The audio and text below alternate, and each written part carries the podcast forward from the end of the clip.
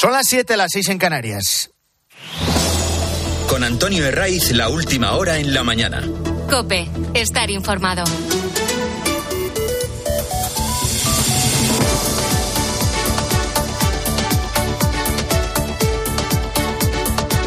Muy buenos días, seguimos acompañándote en la mañana del fin de semana de Cope. Es 3 de diciembre, hemos entrado en el primer domingo de Adviento que coincide con la festividad de San Francisco Javier. Es el patrón de Navarra, donde tienen especial devoción por el que fue primer misionero jesuita. Este santo del siglo XVI formó parte del grupo de siete hombres que fundó la Compañía de Jesús. Ahí estaban, lógicamente, San Ignacio de Loyola, también Diego Lainez, Nicolás de Bobadilla, eh, en fin, San Francisco Javier, que fue enviado a la India antes de que la nueva orden religiosa fuera oficialmente aprobada por la Iglesia. Y luego destacó por sus misiones en lugares de Asia como Japón. ¿Qué tiempo va a hacer hoy en Navarra? En el día de su patrón. Un frío más que llevadero para la época en la que nos encontramos. Cero de mínima y diez de máxima se esperan para hoy en Pamplona. En el resto, salvo las lluvias en el oeste de Galicia, tiempo estable, con mínimas bajo cero en buena parte de Castilla y León, también en Teruel, en Huesca. Luego, cuando el sol se hace fuerte a mediodía, van a llegar a los 16-17 grados en prácticamente todo el levante e incluso por encima en puntos del sur como Málaga o como Huelva. Hoy hay que recordar, hay que homenajear a esa artista total que ha sido Concha Velasco, a la gran dama de la escena, a esa eh, chiquita de Valladolid que empezó siendo Conchita y que terminó siendo Doña Concha.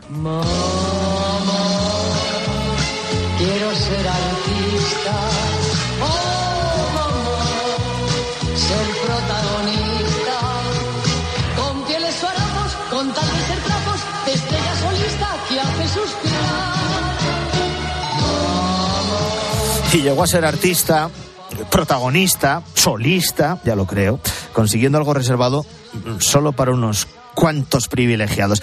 En, en- en tu despedida en el adiós definitivo, poner de acuerdo a todo el mundo es cosa harto complicada, sobre todo en una vida de más de siete décadas dedicadas al cine, al teatro y a la televisión. Ella lo ha conseguido, ¿eh? Una carrera a la que puso fin en septiembre de 2021. Hoy sí que va a ser la última vez que me vean ustedes en teatro. Mis hijos quieren que lo deje, sí. Es el anuncio del final de su carrera, por cierto, con la interpretación de una obra escrita por su hijo Manuel, La habitación de María. El resto, cada uno nos quedamos con, con un papel, con una representación en el cine, en la televisión, con el recuerdo como presentadora. Eh, luego a las 8, en una hora, voy a intentar saludar a Luis del Val, que es uno de los grandes amigos de Concha Velasco y compañero de trabajo también en mil y una aventuras. Luis me ha contado muchas veces que se quedó hechizado cuando vio a Concha Velasco en un cine de Zaragoza en Pim Pam Pum Fuego, que protagonizó junto a Fernando Fernán Gómez, o en El Papelón, que hizo en el Teatro de Mérida, dando voz a la vengativa Écuba de Eurípides. Eh, Cada uno tenemos un recuerdo de Concha Velasco. Ahora que me estás escuchando, mm, te vendrán a ti, seguro, eh, alguno, alguna película. Mira, quizá el tuyo como el mío es el de Las chicas de la Cruz Roja. Chicas de la Cruz Roja, novias de la primavera, abrieron sus corazones cantando, cantando y encuentran amor. Si echamos un vistazo así general a la prensa de hoy, ya digo que eh, pone de acuerdo de forma unánime. Artista total, la gran dama de la escena, la mujer más querida, respetada y admirada de España, decana de las actrices, una grande de España, y todo esto se repite hoy y coincide en esa unanimidad de elogios. Eh, también hay otra coincidencia. Y es la de que ha conseguido traspasar generaciones. Hay un hecho que comentábamos a las, a las seis y que es significativo. Cada tarde, en Pamplona, durante San Fermín, desde los tendidos de sol, luego ya se contagia toda la plaza de toros, se canta la chica Yeye.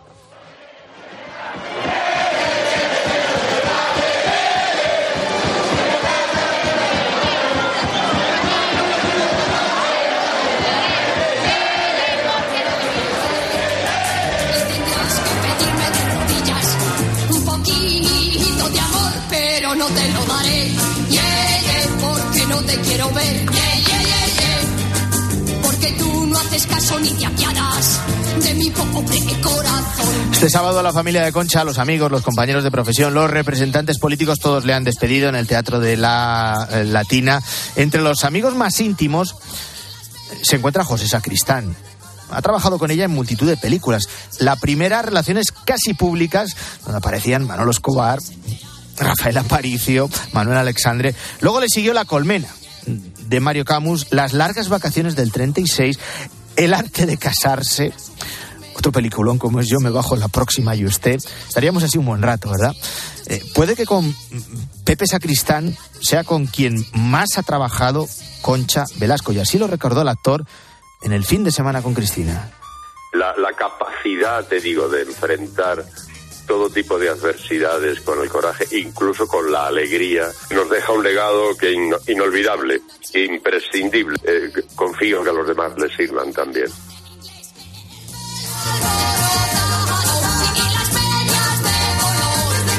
Se va una de las artistas más icónicas de España. Tras una multitudinaria despedida en el Teatro de la Latina de Madrid, este mediodía va a tener lugar el funeral en la Catedral de Valladolid, será a las 12, en una ceremonia presidida por el arzobispo Monseñor Luis Argüello. Después, los restos de Concha Velasco van a descansar en el cementerio del Carmen, en el Panteón de Vallisoletanos Ilustres, junto a José Zorrilla o junto a Miguel Delibes. El día viene marcado por esa reunión secreta en Suiza entre Junts y el PSOE. Opaca, casi clandestina. Tal es así que se desconoce el lugar, la hora, los intervinientes y lo fundamental. ¿Qué es lo que trataron? Si nos atenemos a lo que firmaron los dos para facilitar la investidura de Sánchez, el referéndum de autodeterminación ha estado ya encima de la mesa. Y como esto es lo esencial, o una de las cuestiones esenciales, es que hay muchas, antes de entrar en el nombre del verificador, que nos aporta muy poco, en los comunicados que los dos emitieron, que nos desvelan absolutamente nada, quiero que escuches a un portavoz de Junts. Se llama Josep Rius. Ha estado en la radio pública y deja todo más que claro. O si es que no lo teníamos lo suficientemente claro. Reconoce Josep Rius que el referéndum no es de hoy para mañana, pero que llegará. I añadió esto. No, tampoc ho havia de ser l'amnistia, tampoc ho havia de ser el verificador, i finalment totes aquestes coses han deixat de ser impossibles fins que han esdevingut possibles. Tampoco la amnistía y el verificador eran posibles hasta que lo han sido. ¿Alguien tenía alguna duda? Ahí tienen la prueba. El referéndum llegará. Y el objetivo ahora es ir colándolo poco a poco con esa vaselina a la que se refirió no hace tanto Emiliano García Paje. Es la misma vaselina que han empleado para los indultos, para eliminar la sedición y para comenzar la tramitación de la ley de amnistía. Por eso las reuniones que van a celebrar a partir de ahora van a tener un objetivo claro.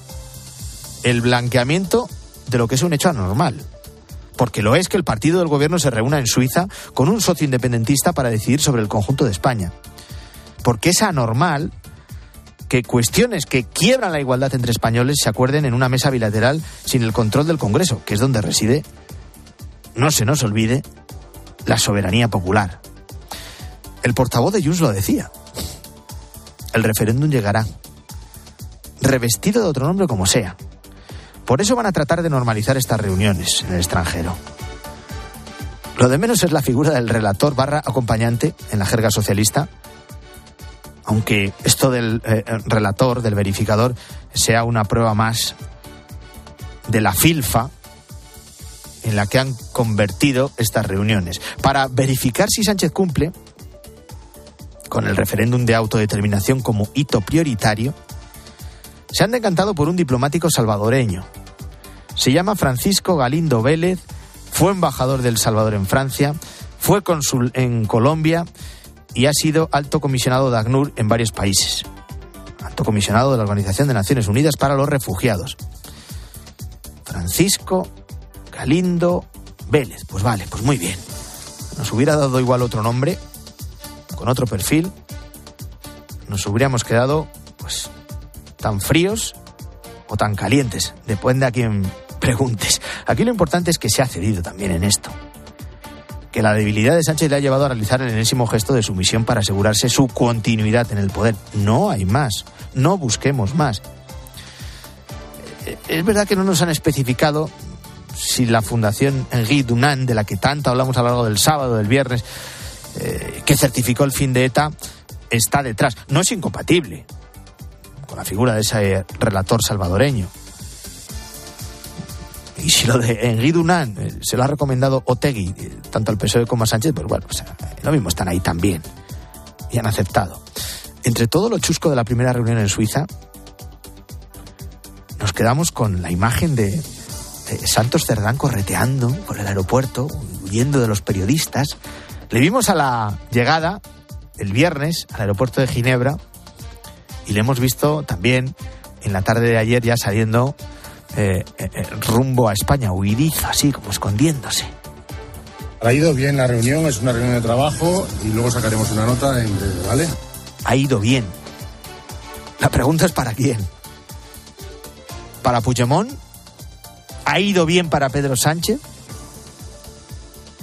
Y que cada uno se pregunte si lo que va bien para Puigdemont o para Sánchez es también bueno para los españoles. ¿Qué legislatura más entretenida nos espera? Para que estas reuniones secretas en Suiza, entre el partido del gobierno y el prófugo de la justicia, no se normalicen, eh, para que no se olvide, aunque a un escándalo le siga otro mayor lo de la amnistía, hoy el PP convoca una nueva protesta ciudadana en Madrid, va a ser a mediodía, va a ser en el templo de Bob, eh, convoca al PP y apoya el partido de Santiago Abascal, apoya a Vox. Están pasando más noticias, te las cuento ya en titulares con Luis Calabor. Ataque terrorista. Una persona ha sido asesinada y otra ha resultado herida en París en un atentado terrorista cerca de la Torre Eiffel. El autor, un francés de, 20 de 26 años ya detenido, gritó Alá es grande durante el ataque y dijo estar harto de las muertes de musulmanes en Palestina. Advertencia. El primer ministro de Israel, Benjamin Netanyahu, ha advertido que el Líbano será destruido si el partido milicia Hezbollah entra en guerra con Israel. Además, ha incidido en que la única forma de ganar la guerra es acabar del todo con Hamas. Cumbre del clima. 123 países han firmado la Declaración del Clima y Salud en la COP28 que está teniendo lugar en Dubái, con las ausencias destacadas de India, China y Rusia. El texto pide reducir las emisiones y la contaminación, pero no menciona a los combustibles fósiles. Cerrado. 48 vuelos entre Múnich y España han sido cancelados debido al temporal que sufre la ciudad alemana y que también afecta a Austria y Suiza. El aeropuerto de Múnich seguirá cerrado hasta que no cesen las fuertes nevadas. Sigue la mañana del fin de semana de COPE, son las 7 y 13, las 6 y 13 en Canarias. La mañana. Antonio Herraiz. Cope. Estar informado. En Cope tenemos muchos goles que celebrar. Gracias a tu confianza, los deportes de Cope siguen siendo los números uno. Están ya los equipos preparados.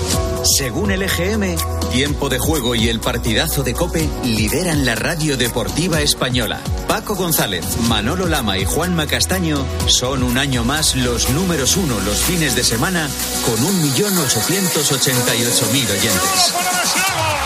Y el partidazo de Cope con Juanma Castaño también es el número uno. Es el programa preferido de las noches deportivas con 800.000 oyentes. Un insulto racista es inadmisible. Gracias a ti, Cope sigue siendo la número uno del deporte. Y por eso te decimos, bienvenido. Gracias por elegirnos y por confiar en nuestra forma de hacer radio. Buenos días. En el sorteo del sueldazo del fin de semana celebrado ayer, el número premiado con 5.000 euros al mes durante 20 años y 300.000 euros al contado ha sido 64.374 64374 serie 19019. Asimismo, otros cuatro números y series han obtenido cada uno de ellos un sueldazo de 2.000 euros al mes durante 10 años. Puedes consultarlos en juegos11.es. Hoy tienes una nueva oportunidad con el sueldazo del fin de semana. Disfruta del día. Y ya sabes, a todos los que jugáis a la 11, bien jugado. Antonio de Ray. La mañana. Cope, estar informado. Esta madrugada las sirenas han vuelto a sonar al sur de Israel. Según el ejército hebreo, el grupo terrorista Hamas ha comenzado a lanzar cohetes desde Gaza hacia la población civil israelí.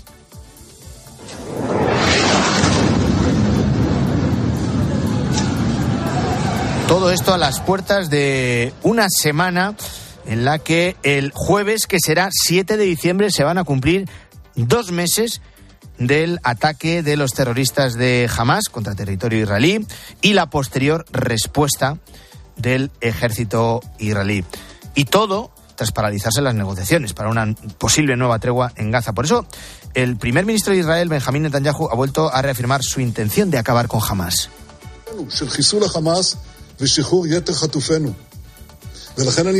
Vamos a continuar con la guerra hasta cumplir todos los objetivos. Vamos a devolver a los captivos y acabar con Hamas.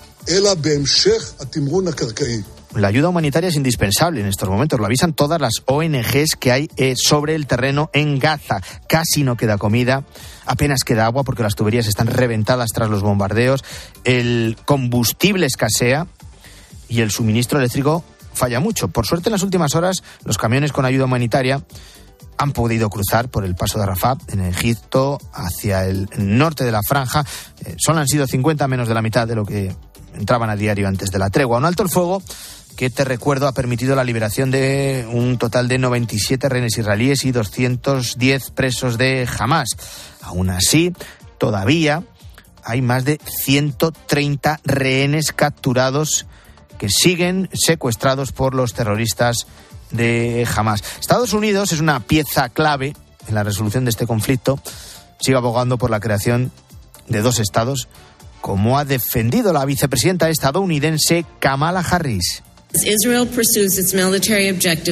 Tal y como Israel persigue sus objetivos militares en Gaza, creemos que debería hacer más para proteger a los civiles inocentes. Todos queremos que este conflicto termine lo antes posible y garantizar la seguridad de Israel y la seguridad del pueblo palestino. Debemos acelerar los esfuerzos para construir una paz duradera. Además, esta misma noche Israel ha confirmado la muerte de seis israelíes que fueron raptados por la banda terrorista Hamas.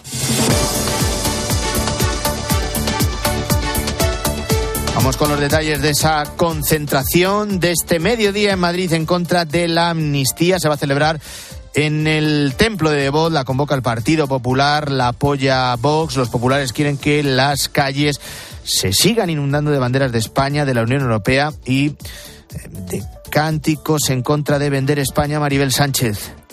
España no se rinde es el lema de esta manifestación del PP que se celebra mientras suben los decibelios de la crispación política y en plenas negociaciones del PSOE y Junts sobre las siguientes exigencias de los independentistas. De ahí este eslogan, nos dicen en Génova, porque nos toca defender la igualdad de los españoles por encima de todo. Estarán arropando a Feijó la presidenta de la Comunidad de Madrid, Isabel Díaz Ayuso, el alcalde de Madrid, José Luis Martínez Almeda y otros líderes territoriales de los populares.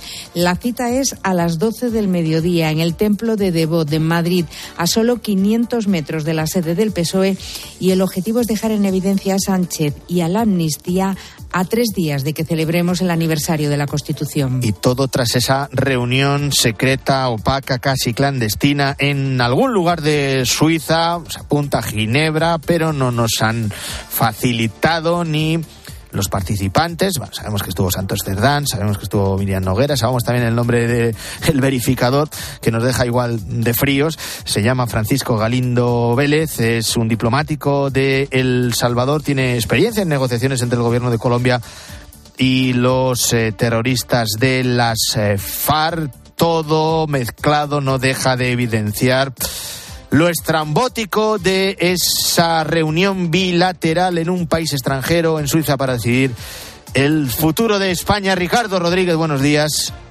Buenos días. El rumbo de la política nacional ha quedado definitivamente marcado en un lugar de Ginebra. Unas cinco horas de reunión envueltas en el absoluto secretismo y la opacidad sirvieron para proseguir el camino de cómo y cuándo Pedro Sánchez hará realidad las exigencias impuestas por Carlas Puigdemont. Para su cumplimiento, las delegaciones de PSOE y Junts han designado como verificador internacional al diplomático salvadoreño Francisco Galindo, en cuyo dilatado currículo figura su condición de testigo del proceso de negociaciones entre el gobierno de Colombia y las FARC, que desembocó en la pasada década en la firma de los acuerdos de paz. El nombre de Galindo quedaba plasmado en un comunicado conjunto de socialistas y separatistas destacando su experiencia y voluntad de contribuir a alcanzar la solución política y negociada al conflicto. El embajador, de hecho, ya participó en la cita de este sábado. La información suministrada por las comitivas también dejaba constancia de que el encuentro se desarrolló en un ambiente cordial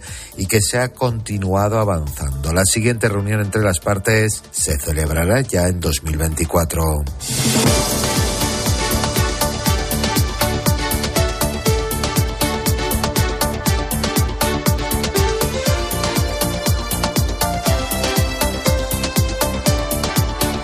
Ya te hemos contado que hoy es domingo 3 de diciembre, que es el primer domingo de Adviento. Ya se pueden abrir esos eh, calendarios que estaban en la cocina con las chocolatinas esperando. Y este año tenemos además, en estos primeros días del Adviento, un acontecimiento que no se había hecho hasta ahora en el mundo. Más de 80 monasterios van a reunir todos sus productos durante el puente de la Inmaculada en la Plaza Mayor de Madrid. Como si fuera un calendario de Adviento gigante vamos a tener en un solo lugar las delicias que hacen los monjes de toda España. Lo organiza la Fundación Contemplare, que se dedica precisamente a difundir esos tesoros que tenemos dentro de los conventos. Por eso le hemos pedido a su directora, a Alejandra Salinas, que nos explique por qué es tan especial esta primera feria monástica. Pues mira, es la primera feria monástica de esta envergadura de tal envergadura que se organiza en la Plaza Mayor de Madrid. Estamos muy contentos porque es un evento que va a permitir dignificar el trabajo que se realiza en los monasterios y dar a conocer todos esos tesoros que se elaboran intramuros en silencio y oración. Es un enorme lío logístico porque, claro, cada monasterio está en algunos en unos sitios recónditos y hay que llegar hasta ellos pero los, eh, los monjes y las monjas han estado trabajando a destajo para llegar a este momento. En la Fundación Contemplare nacieron para hacer de puente entre los que viven dentro de los muros y el resto de la sociedad. Papeleos, logística, marketing, eh, todo lo mundano, para que ellos puedan vivir tranquilos su vocación.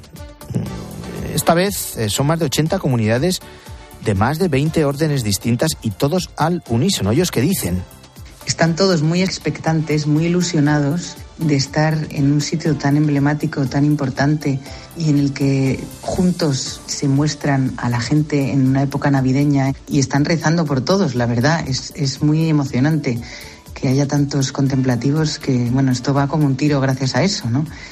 Pero sí, efectivamente es un lío enorme. Mucho camión, mucho transporte, mucha prisa para llegar a tiempo. Y aquí estamos dándolo todo para, para que todo esté a punto eh, el día 6 y que podamos abrir las puertas y la gente vea esta explosión de productos. Y la siguiente pregunta es obligada. Es una feria de dulces navideños, de belenes, entre otras muchas cosas, con casi mil variedades distintas en las que nos tienen que ayudar a elegir las marquesitas, las hojaldrinas, los polvorones, los mazapanes, las cocadas, todos los dulces de toda la vida, pero también hay algunos productos bastante innovadores. Hay algún producto sin azúcar, no muchos, pero empieza a haber bastantes.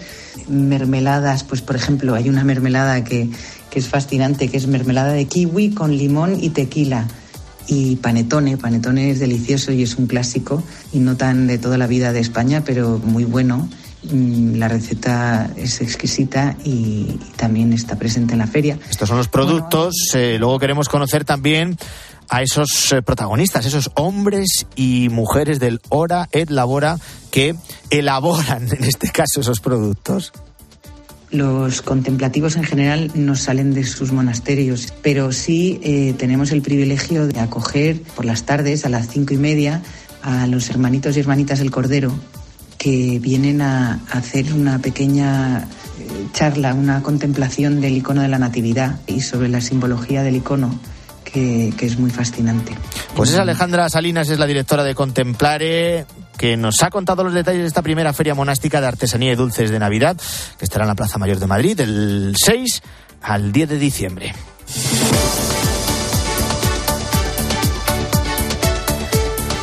Al menos el 7% de los niños que nacen en España lo hacen de forma prematura. Es decir, antes de la semana 37 de gestación. En 2021 hubo más de 25.300 niños nacidos antes de tiempo, lo que en ocasiones deriva en problemas respiratorios, neurológicos, inmunológicos o de aprendizaje años más tarde. Pero el acceso a la atención temprana es clave en la transición al hogar, que no siempre es fácil.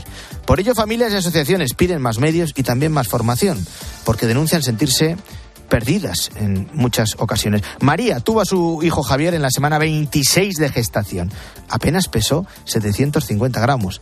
Es lo que se denomina como un prematuro extremo. El desarrollo pues eh, ha sido favorable, pero al principio todo es incertidumbre. Hoy, cuatro años después, seguimos aprendiendo. Existe atención temprana, pero no siempre es fácil acceder. Es una lucha a trompicones. Las listas de espera para acceder a la atención temprana en ocasiones alcanzan el año, por lo que muchas familias tienen que ir a la sanidad privada las familias que no estén bien posicionadas, y en esto puede ser hasta técnicamente, porque muchas trabas administrativas es ya del lenguaje técnico, pelearse hasta con una máquina. Por ahí se pueden perder muchas familias en el camino. Y luego la insistencia, la insistencia, la insistencia. Pero la lucha es infatigable desde el principio y además muchas veces supliendo esas carencias con medios propios. Se necesitan más medios para garantizar una atención temprana inmediata y, y menos trabas técnicas. También más formación con la creación de un área de capacitación específica en neonatología.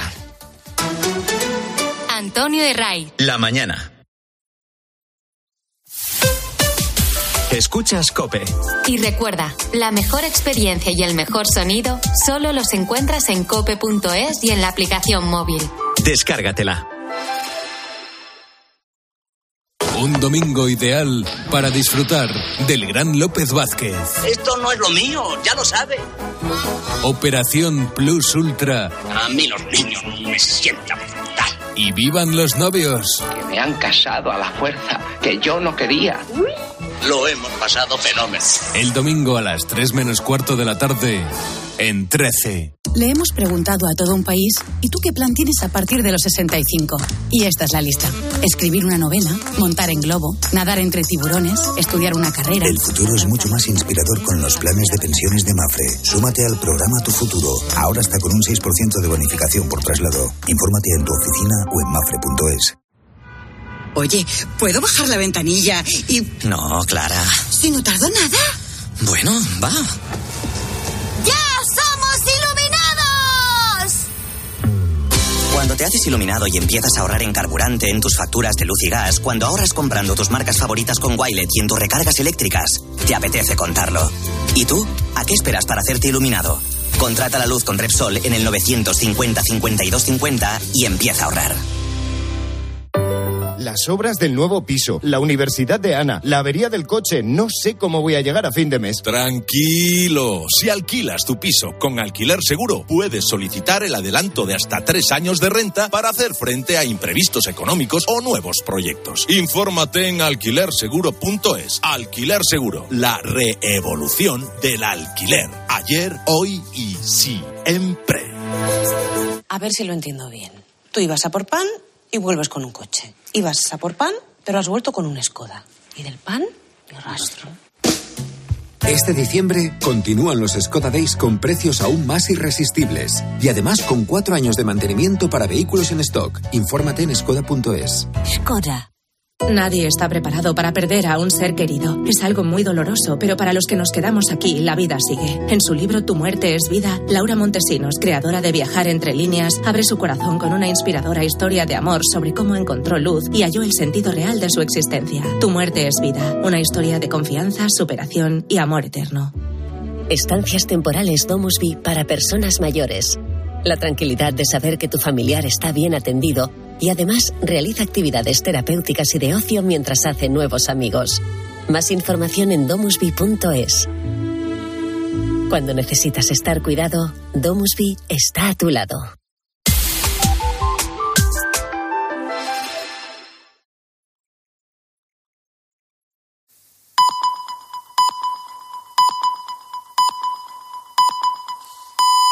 Son las siete y media, las seis y media en Canarias. Con Antonio Herraiz, la última hora en la mañana. Cope, estar informado.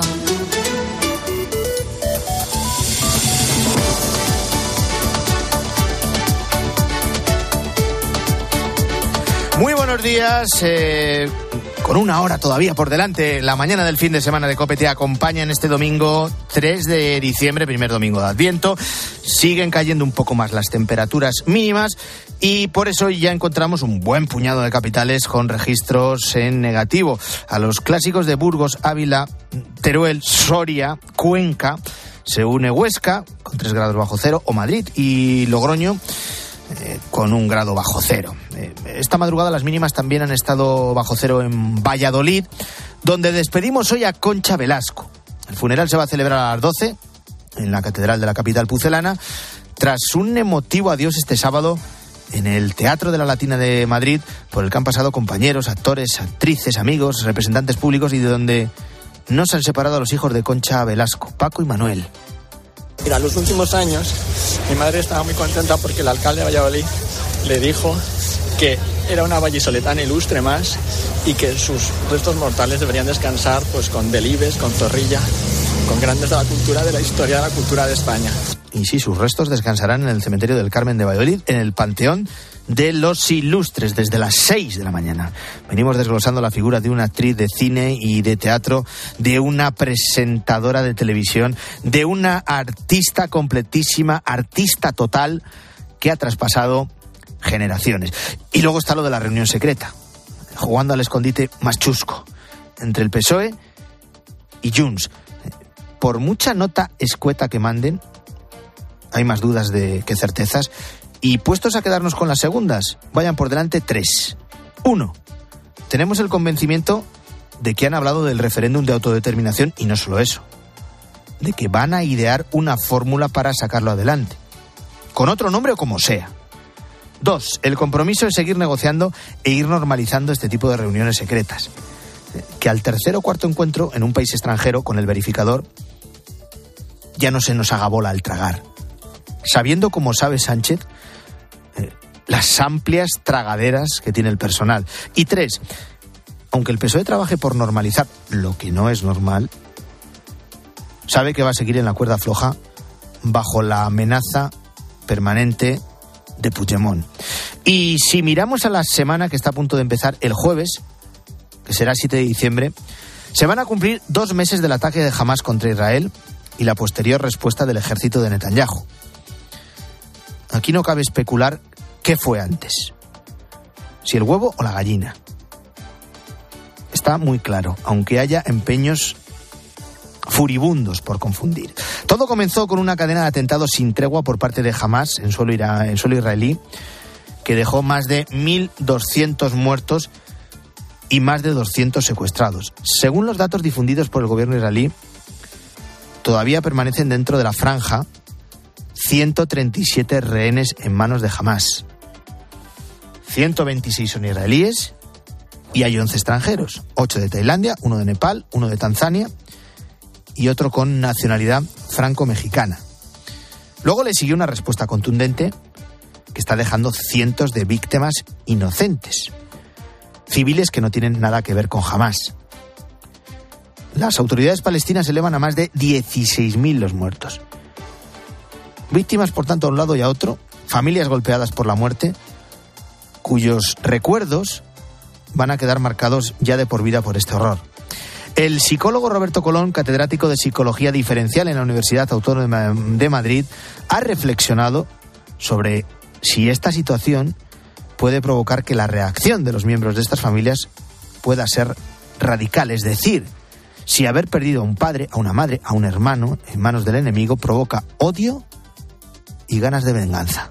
Que el fenómeno es complejo y tiene diferentes eh, causas. Como yo soy psicólogo, tengo mi particular manera de entender el fenómeno y yo estoy convencido de que en esencia es una cuestión personal. O sea, cuando a alguien le ocurre algo dramático en ese tipo de contextos que ya de por sí son problemáticos a nivel sociológico, eso eh, alimenta algo que está en ese contexto sociológico, social o cultural. ¿no? Pero tiene que haber ese componente más personal. Se trata de analizar si ante situaciones de extrema gravedad, como esta el ser humano reacciona de una manera concreta.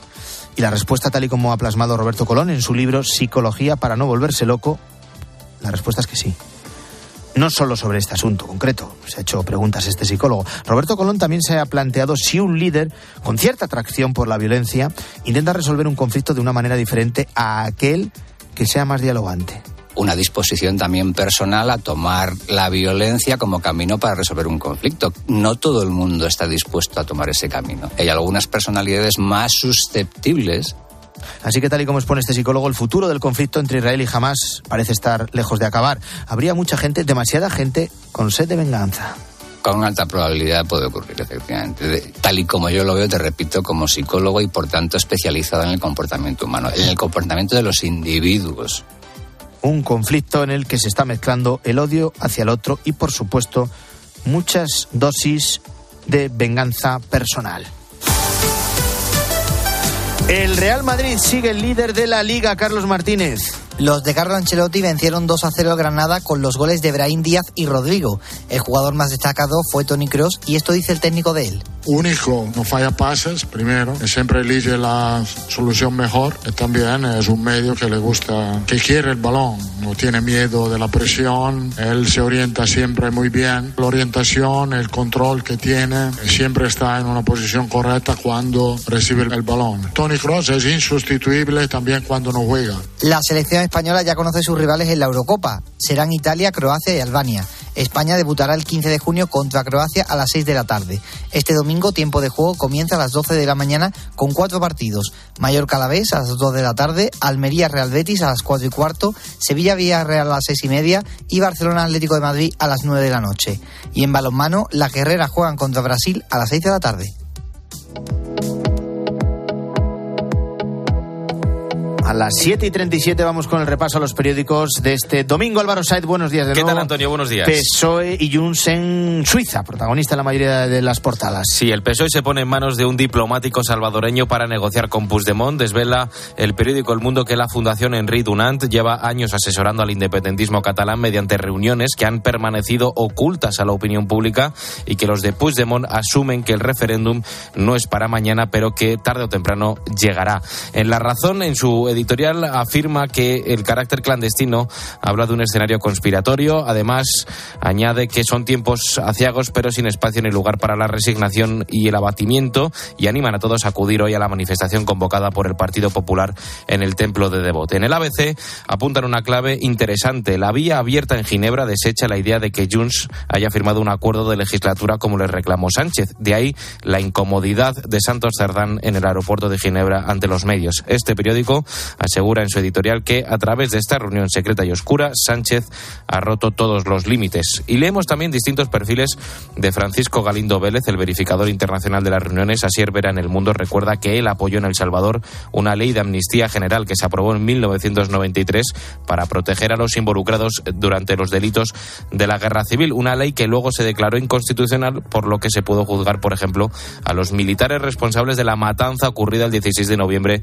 de 1908 1989 de seis jesuitas, cinco de ellos españoles, entre ellos Ignacio Ellacuría. Mañana, lunes, se cumplen cinco años con el mandato del Consejo General del Poder Judicial caducado. ¿Qué dice la prensa? Trata este tema el país en portada. Afirman que estamos ante la peor crisis de la justicia, todo culpa, según el país, del bloqueo del PP. En su editorial también este periódico asegura que los magistrados cuentan con mecanismos para impugnar la ley si consideran que es inconstitucional, pero que algunos han optado por una oposición partidista. La razón en páginas interiores elabora una infografía muy interesante e ilustrativa de todo lo que ha pasado en estos cinco años, una renovación, según la razón, de una necesidad urgente. Jesús José Antúnez Cid, catedrático de filosofía y profesor de la Universidad de San Damaso, escribe en ABC que la, que la fortaleza y la independencia de las instituciones marcan lo democráticas que son las instituciones. Asegura que en democracia las constituciones son defensa de los derechos fundamentales frente a la permanente tentación de los poderes de expandirse arbitrariamente. ¿Y qué dice la prensa de la muerte de Concha Velasco que nos dejaba ayer a los 84 años? En todas las portadas vemos una foto, como dice el mundo, la mujer más querida de España. Luis Martínez en este medio cuenta que ha muerto el artista que personificó la ola Yeye. También en el mundo el, el actor José Sacristán afirma que lo más impresionante era su fuerza y su coraje. En el país dicen que con ella muere una parte del teatro y del cine de la televisión española. Gracias Álvaro, 8 menos 20, seguimos en la mañana del fin de semana de Cope.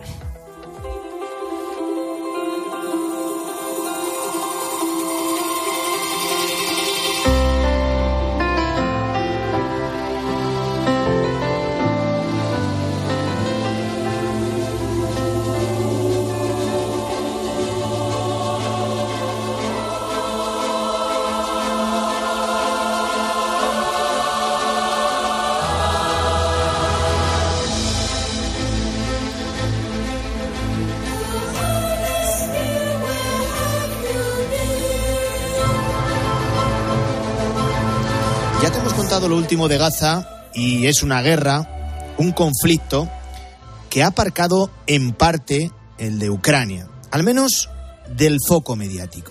A punto de cumplirse los dos años de la invasión rusa en territorio ucraniano, la situación no permanece estancada. Las cifras de muertos forman parte también de la guerra de la información o de la desinformación y esta semana hemos conocido datos oficiales de la ONU. Más de 10.000 civiles muertos en territorio ucraniano. Y luego una cifra que confirma que los planes de Putin han sido un absoluto desastre. Las bajas rusas se elevan a 300.000. En este momento, de media, 1.000 muertos cada día. Y en el otro frente, en este primer domingo de diciembre, la temporada de invierno ha llegado a Ucrania y los ataques rusos a infraestructuras de energía ucranianas preocupan a la población por la falta de servicios básicos como el agua y la calefacción para hacer frente a las bajas temperaturas. En la mañana del fin de semana de COPE, en este domingo 3 de diciembre, analizamos la situación actual de esta guerra. Ana Huertas, buenos días. Hola Antonio, buenos días. Bueno, la estrategia de Putin ha ido variando. Su previsión inicial era la de una invasión relámpago. Ya durante los primeros días de, ese ataque se topó con una inesperada resistencia ucraniana que, junto al apoyo internacional, truncó los planes del Kremlin. Y ahora buscan una especie de guerra eterna, una especie de congelación del conflicto para que el desgaste ucraniano sea progresivo. Es una guerra que se sigue librando en muchos frentes y ese de la desinformación, como decías, Antonio, lo lleva a Rusia ante los suyos hasta el extremo. Su objetivo es el de ocultar en todo momento las 300.000 bajas que acumulan desde la invasión, que los rusos eviten conocer el dato de la ONU y surjan las críticas hacia Putin por sus fallos en la estrategia. Y luego sobre el terreno también sigue la ofensiva, con ese condicionante del frío. Todo marcado también por esa pretendida estabilización. Lo apunta a COPE el almirante retirado Juan Rodríguez Garat. No, la, la, guerra desde, desde la retirada rusa de Gerson lleva un año en el que el frente está estabilizado. Tanto Ucrania ha, ha, mejorado sus propias fuerzas armadas porque ha recibido muchas armas occidentales, pero también Rusia suelto la mayor parte de sus problemas que, tenía con el personal, sobre todo. Había planificado mal la guerra, la había empezado con muy pocos militares eh, profesionales y, ahora pues eh, ha conseguido resolver esa situación, pero dentro de que ambos bandos han mejorado mucho, el equilibrio se mantiene. En Ucrania, esto sobra recordarlo, los inviernos son mucho más duros que en España.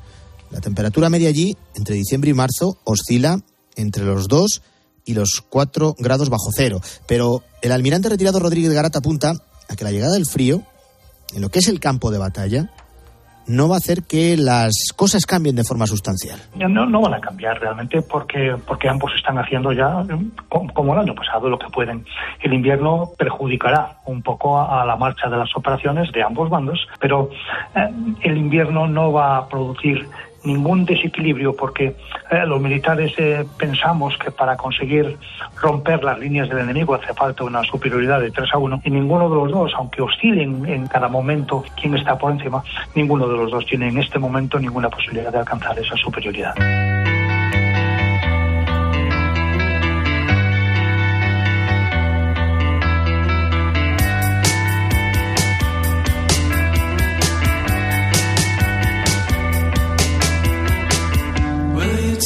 Por cierto, esta semana el presidente Volodymyr Zelensky, presidente ucraniano, reconocía que el fracaso de la contraofensiva lanzada por Kiev durante la época estival se debió en buena parte a la solidez del atrincheramiento ruso. Mm, y se defendieron a lo largo de mil kilómetros con campos minados y trampas anticarro que hacían o hacen, mejor dicho, pues muy difícil cualquier avance hacia el este del ejército eh, ucraniano para conseguir ese territorio. Eso sí, ahora con la campaña de invierno, el gobierno de Kiev ha destinado la mitad de su gasto público para proveer al ejército en este nuevo rumbo de su estrategia, digamos, y en el otro frente, pues Rusia también ha hecho lo mismo por su parte y ha incrementado en un 67% su presupuesto en defensa para 2024. Y además, desde octubre llevan utilizando esa estrategia que ya pusieron en marcha el año pasado por estos mismos meses. Desde el 10 de octubre, Rusia ha intensificado esos ataques a las infraestructuras energéticas de Ucrania. Lo más importante del invierno pasado no ocurrió en el frente,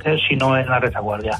El año pasado, en el invierno, Rusia empezó su campaña de bombardeo de las ciudades para tratar de dejarlas sin, sin electricidad, sin agua, sin, sin calefacción. Ese intento lo va a volver a repetir este año.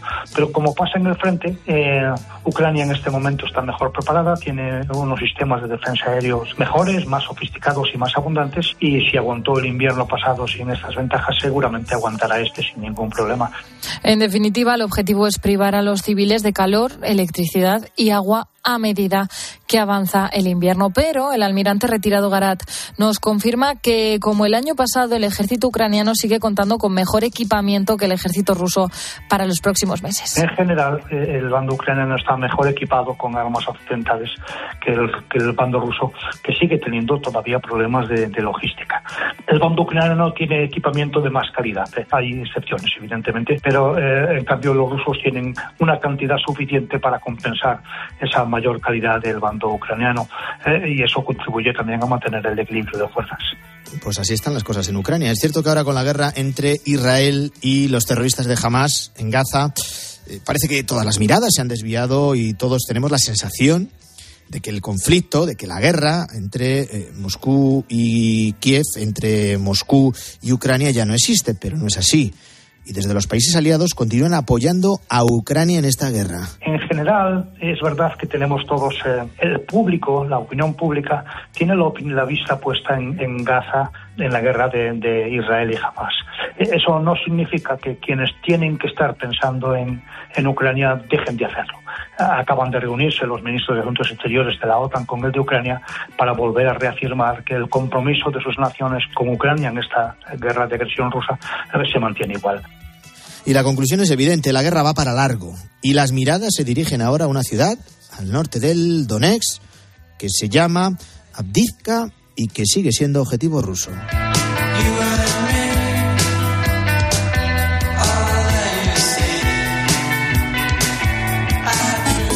¿Y tú qué piensas? Escríbenos en Twitter, en arroba cope y en facebook.com barra cope. Badajoz es hoy una ciudad más accesible y cómoda para el peatón y se han eliminado barreras arquitectónicas en el casco antiguo. La peatonalización de los espacios reduce las emisiones de CO2 restringiendo el tráfico. Badajoz, más sostenible y accesible. Estrategia EDUSI, Ayuntamiento de Badajoz, Fondos FEDER, una manera de hacer Europa.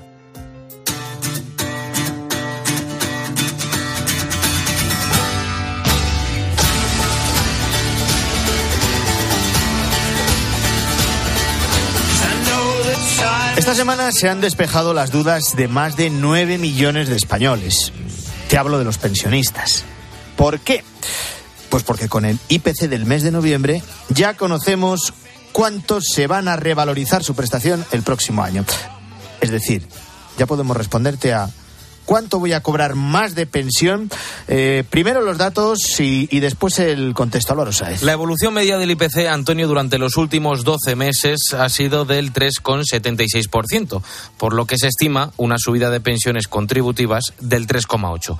De media, se cree que las pensiones van a subir en torno a 45 euros. Va a depender un poquito del dato definitivo del IPC de noviembre. Actualmente, la pensión media se sitúa en 1.198 euros brutos mensuales con la subida del 3,8%, ahora quedará en 1.243,52.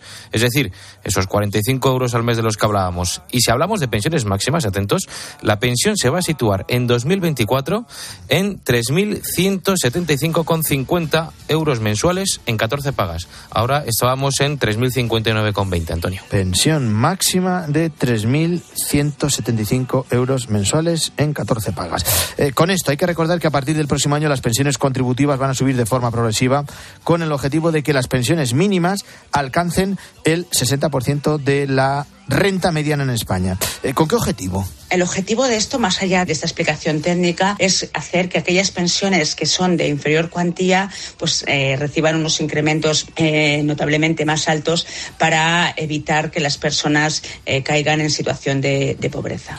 Lo cuenta Mercedes Ayuso, catedrática mm, de la Universidad de Barcelona, y la finalidad es la de reducir la brecha existente. Sí, esta reforma del sistema de pensiones de este 2024 empieza a funcionar ahora y supone una ruptura con todos los avances anteriores porque elimina el conocido como factor de sostenibilidad, como nos asegura Elisa Chulia, profesora de Sociología de la UNED y directora de Estudios Sociales de Funcas. En realidad, ese marco de sostenibilidad, y eso es lo importante de esta ley, eh, ese marco de sostenibilidad propuesto en, el Real Decreto Ley cambia completamente el paradigma de la política de pensiones en España que habíamos desarrollado desde los años 90. Eran reformas orientadas fundamentalmente a contener el aumento del gasto público en pensiones. Durante todo el año pasado, el Gobierno hizo alarde de haber obtenido esa reforma del sistema de pensiones a través del consenso, a través del acuerdo, a través de ese famoso pacto de Toledo. Pero la realidad es que José Luis Escriba, exministro de Seguridad Social, lo hizo sin el visto bueno de las organizaciones empresariales y con el voto en contra de toda la oposición en el Congreso.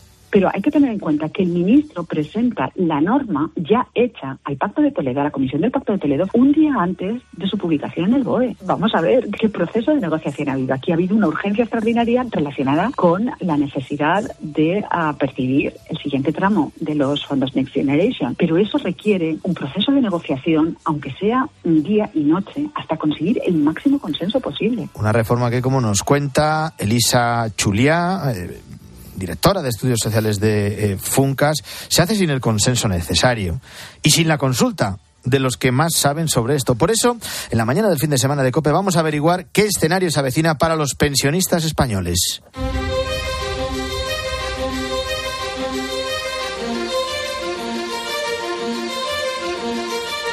Y si hablamos de una reforma a largo plazo en España, como piden los expertos, hay que tener en cuenta, en primer lugar, como apunta Mercedes Ayuso, catedrático, catedrática de Estadística Actuarial por la Universidad de Barcelona.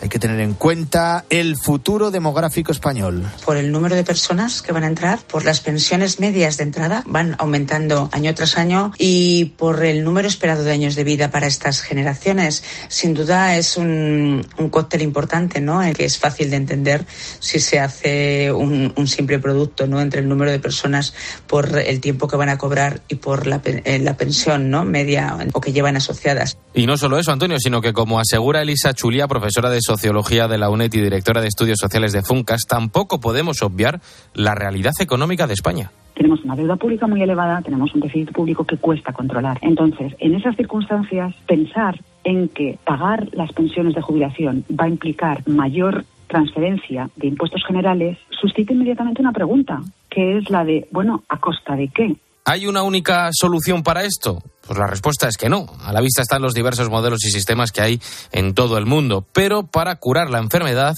nos dice Elisa, primero hay que diagnosticarla. Los expertos lo que dicen es, aquí hay un problema y habrá que resolverlo porque ocultarlo no tiene sentido y solo empeora el problema y al fin y al cabo redunda en la mayor confusión de la población y en la mayor, mm, el mayor desconocimiento, la incapacidad de la población de tomar decisiones adecuadas dado que no maneja información veraz y contrastada. Y en esa enfermedad, Elisa Chulia insiste en que el problema no está en las pensiones máximas que se van a pagar, que se van a situar en 2024, te lo decía, en 3.175 euros mensuales por 14 pagas frente a los 3.059 eh, de este año primero, no es el problema de la seguridad social hoy día, las pensiones altas, no ese es el problema, o no es el principal problema. Y luego ah, e, esas pensiones van a crecer y hay que tener en cuenta que, bueno, mientras el sistema esté así establecido, con una pensión máxima que además está topada, que eh, es el máximo que pueden percibir, ¿no? Porque han cotizado por bases máximas.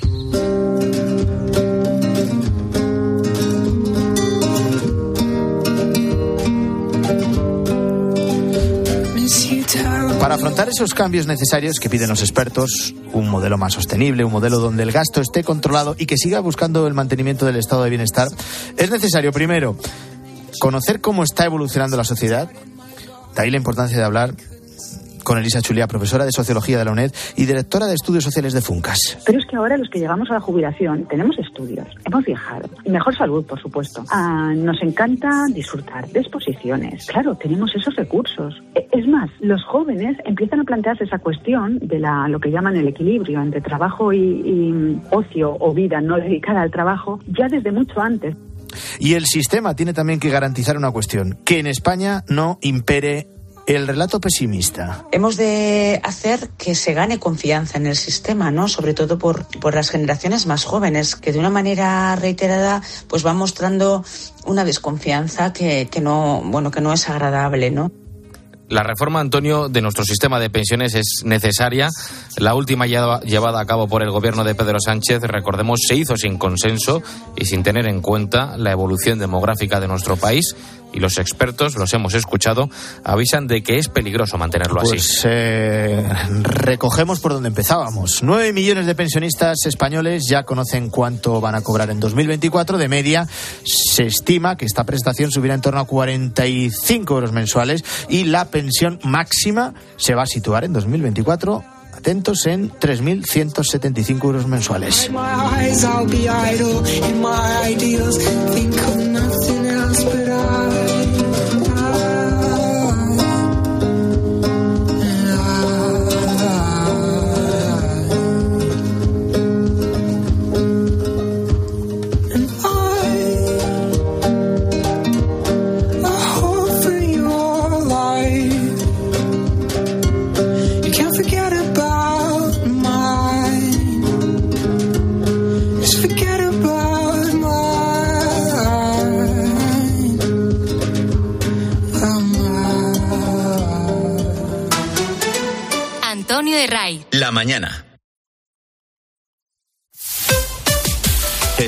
Cope.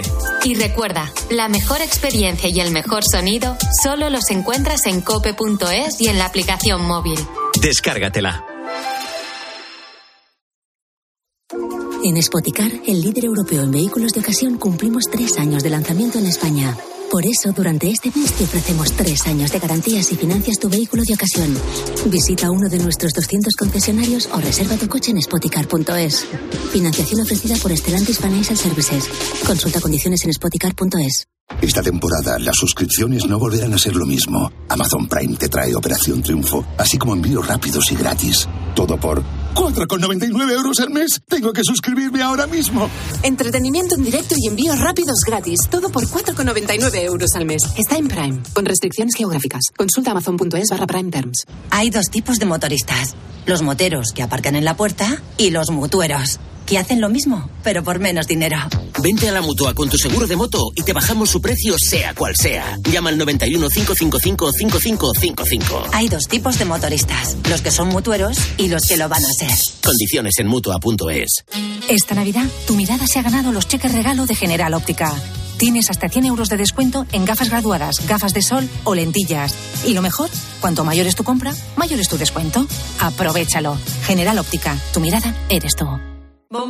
Esta Navidad ahorra eligiendo segunda unidad al 70% de descuento en más de 2.000 productos. Como en todos los quesos minis, cuñas y cortaditas Gran Capitán. Comprando dos, te ahorras el 70% en la segunda unidad. Hasta el 13 de diciembre en Carrefour, Carrefour Market y Carrefour.es. Carrefour, la mejor Navidad al mejor precio.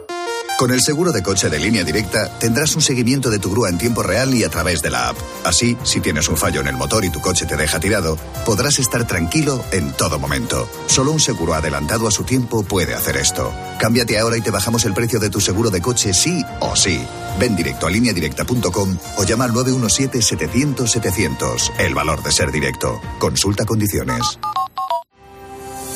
La radio es más radio cuando nos escuchamos. Por eso en Herrera en Cope queremos que nos cuentes tu historia. Juan, buenos días. Hola, buenos días. Cuando yo tenía 11 años, pues lo mismo me hicieron el orientador del colegio, eh, pues los test que se hacían en su momento, lo que me dijeron que yo no serviría para estudiar, que no llegaría a nada y que es mejor que, bueno, pues que me dedicase a, a otra cosa. Bueno, pues yo con 50 años eh, soy arquitecto, soy ingeniero y tengo dos máster. A las 10 de la mañana, en la hora de los fósforos, estamos más cerca de ti. De lunes a viernes, desde las 6 de la mañana, Herrera en Cope.